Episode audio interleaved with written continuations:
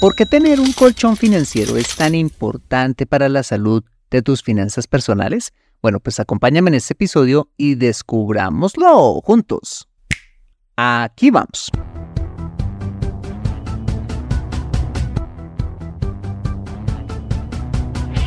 Bienvenido a Consejo Financiero, el podcast de finanzas personales donde aprenderás a manejar inteligentemente tu dinero, salir de deudas tomar buenas decisiones financieras y alcanzar una prosperidad sólida y duradera. Consejo Financiero son finanzas personales prácticas para gente como tú que desean transformar su futuro financiero. Bienvenido a bordo.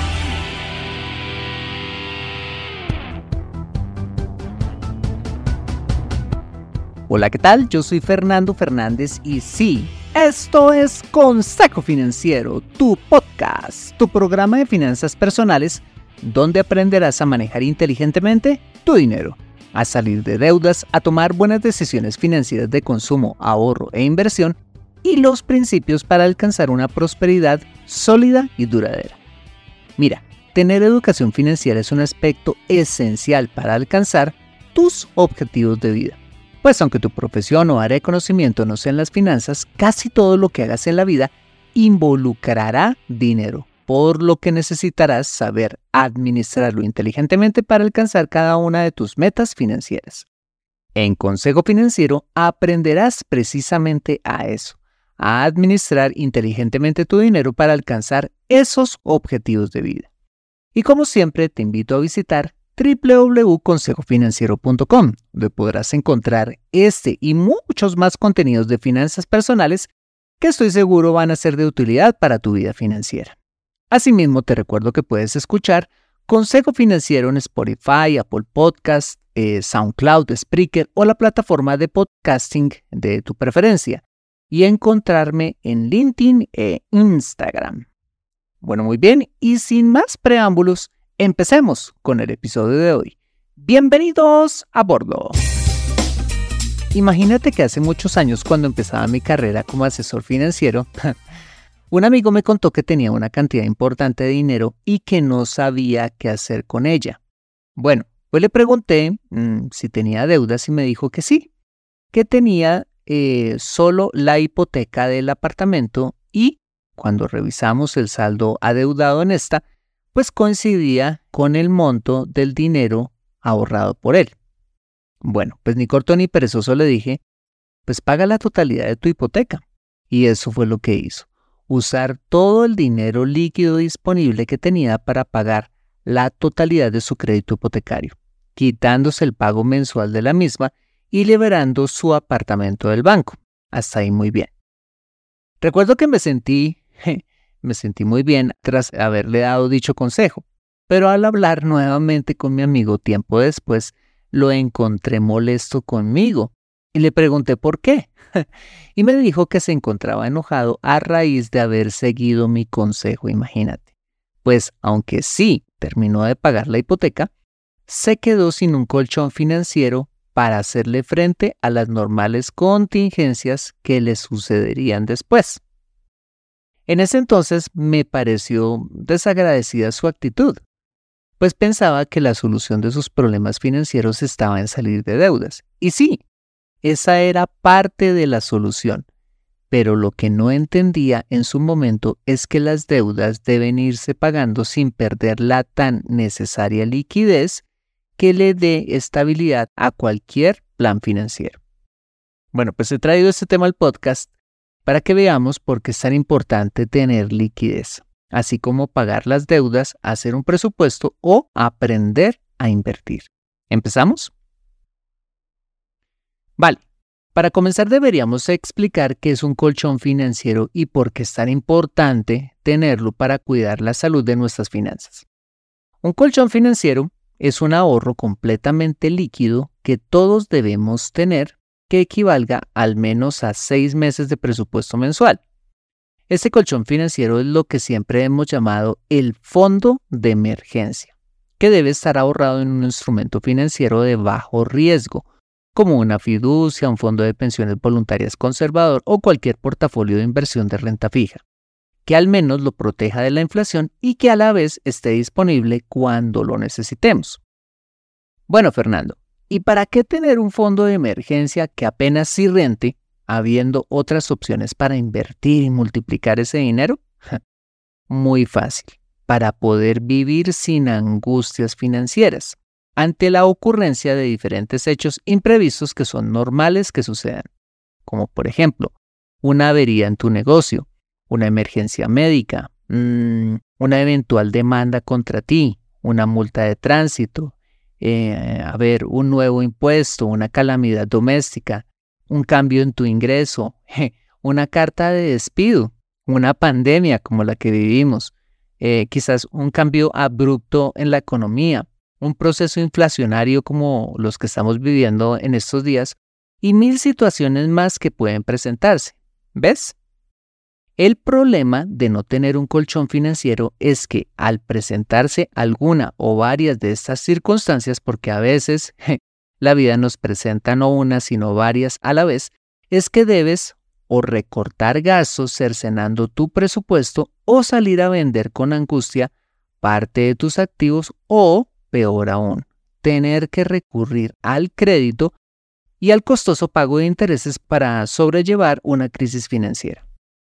Bueno, pues creo que eso fue lo que le pasó a mi amigo, que aunque terminó pagando su hipoteca, como le dije, la falta de liquidez lo llevó con el tiempo a endeudarse con crédito de consumo para financiarse. Crédito que es mucho más costoso que el que tenía con la hipoteca. Bueno, Fernando, pero entonces, ¿dónde queda eso que siempre nos dices que debemos darle prioridad a salir de deudas? bueno, pues mi opinión no ha cambiado. Mira, soy un convencido de salir de deudas. Pues hacerlo es comprar el tiquete para nuestro crecimiento financiero, al quitarnos de encima los pagos mensuales y el lastre de los intereses que no nos dejan prosperar, siempre y cuando, ojo, hayamos construido primero ese colchón financiero de al menos seis meses de presupuesto mensual, que era lo que no tenía claro en mis inicios como asesor financiero. Bueno, Fernando, pero entonces esto significa que debo dejar de pagar mis deudas y concentrarme en construir primero mi colchón financiero? No, lo que debes hacer si tienes deudas es seguir pagándolas cumplidamente cada mes y a la par ir construyendo el fondo de emergencia y una vez hayas reunido en este el equivalente a seis meses de presupuesto mensual, ahí sí te vas bien agresivo con un plan bola de nieve para pagar tus deudas. Si quieres saber cómo hacerlo, cómo hacer este sistema bola de nieve, escucha el episodio número 4 de mi podcast. Ahora, ¿qué debes hacer una vez hayas salido de deudas? claramente debes mantener tu fondo de emergencia lleno de municiones de forma permanente para lo que se llegue a presentar. Y si como producto de salir de deudas empiezas a generar excedentes de liquidez, mi recomendación es ahí sí usar ese flujo positivo para qué? Para invertir y multiplicar ese dinero. Como por ejemplo invirtiéndolo, como lo hemos visto en muchos episodios de este podcast, en el mercado de valores en portafolios de inversión de mayor riesgo, ahorrar ese dinero para un emprendimiento, comprar un bien raíz para rentar, fortalecer tu fondo para el retiro o cualquier otro objetivo financiero que tengas en mente. Bueno, pues ese debió haber sido el consejo que debería haberle dado a mi amigo, que en primera instancia dejará seis meses de presupuesto mensual en su colchón financiero o fondo de emergencia y lo que le sobrara, ahí sí lo mandara como un abono a capital a su hipoteca, con el que se ahorraría igual bastantes intereses en la misma, sin dejar desprotegido el frente de liquidez que necesitaría en el futuro. Y esto nos lleva a la más importante conclusión de este episodio y es, para cuidar de la salud de nuestras finanzas personales, debemos seguir el siguiente orden. Primero, hacer un presupuesto para controlar nuestro dinero, evitando gastar más de lo que nos ganamos. En segundo lugar, construir nuestro colchón o fondo de emergencia con al menos seis meses de presupuesto mensual. Tercero, enfocarnos ahí sí en salir completamente de deudas. Y cuarto, enfocarnos en invertir y crecer financieramente hablando. A veces por impaciencia o afán, queremos saltarnos los pasos de nuestra sanidad financiera, pretendiendo, por ejemplo, invertir sin antes haber salido de deudas o como ya lo veíamos, salir de deudas sin antes haber construido ese valioso colchón financiero llamado fondo de emergencia. Si quieres saber cómo hacer un presupuesto, escucha el episodio número 3 y si quieres saber dónde y cómo construir tu fondo de emergencia, ve al episodio número 5 de mi podcast. Para terminar, quisiera dejarte con esta frase del teólogo católico Francisco de Sales, quien dijo, Lo que se hace con precipitación nunca se hace bien. Obrad siempre con tranquilidad y calma. Bueno, pues esto mismo aplica para nuestras finanzas personales. Si quieres hacer bien las cosas desde el comienzo, hazlas en orden y con calma no saltándote los pasos naturales necesarios para tu crecimiento financiero. Así como cuando te independizas, compras primero un buen colchón antes que pensar en comprar otros muebles para tu nueva casa, pues construye primero tu colchón financiero, el cual protegerá tu sueño y la salud de tus finanzas personales. Hola, soy Catherine Sosa, oyente de Consejo Financiero, y quiero contarte de un nuevo proyecto en el que Fernando ha estado trabajando por meses. Y es en su primer curso online de finanzas personales. Este es un curso completo donde no solo nos enseña a diagnosticar y a organizar nuestras finanzas personales, sino además las estrategias prácticas para construir riqueza a través del emprendimiento la inversión en el mercado de valores, los bienes raíces, el forex, la inversión en startups y mucho más.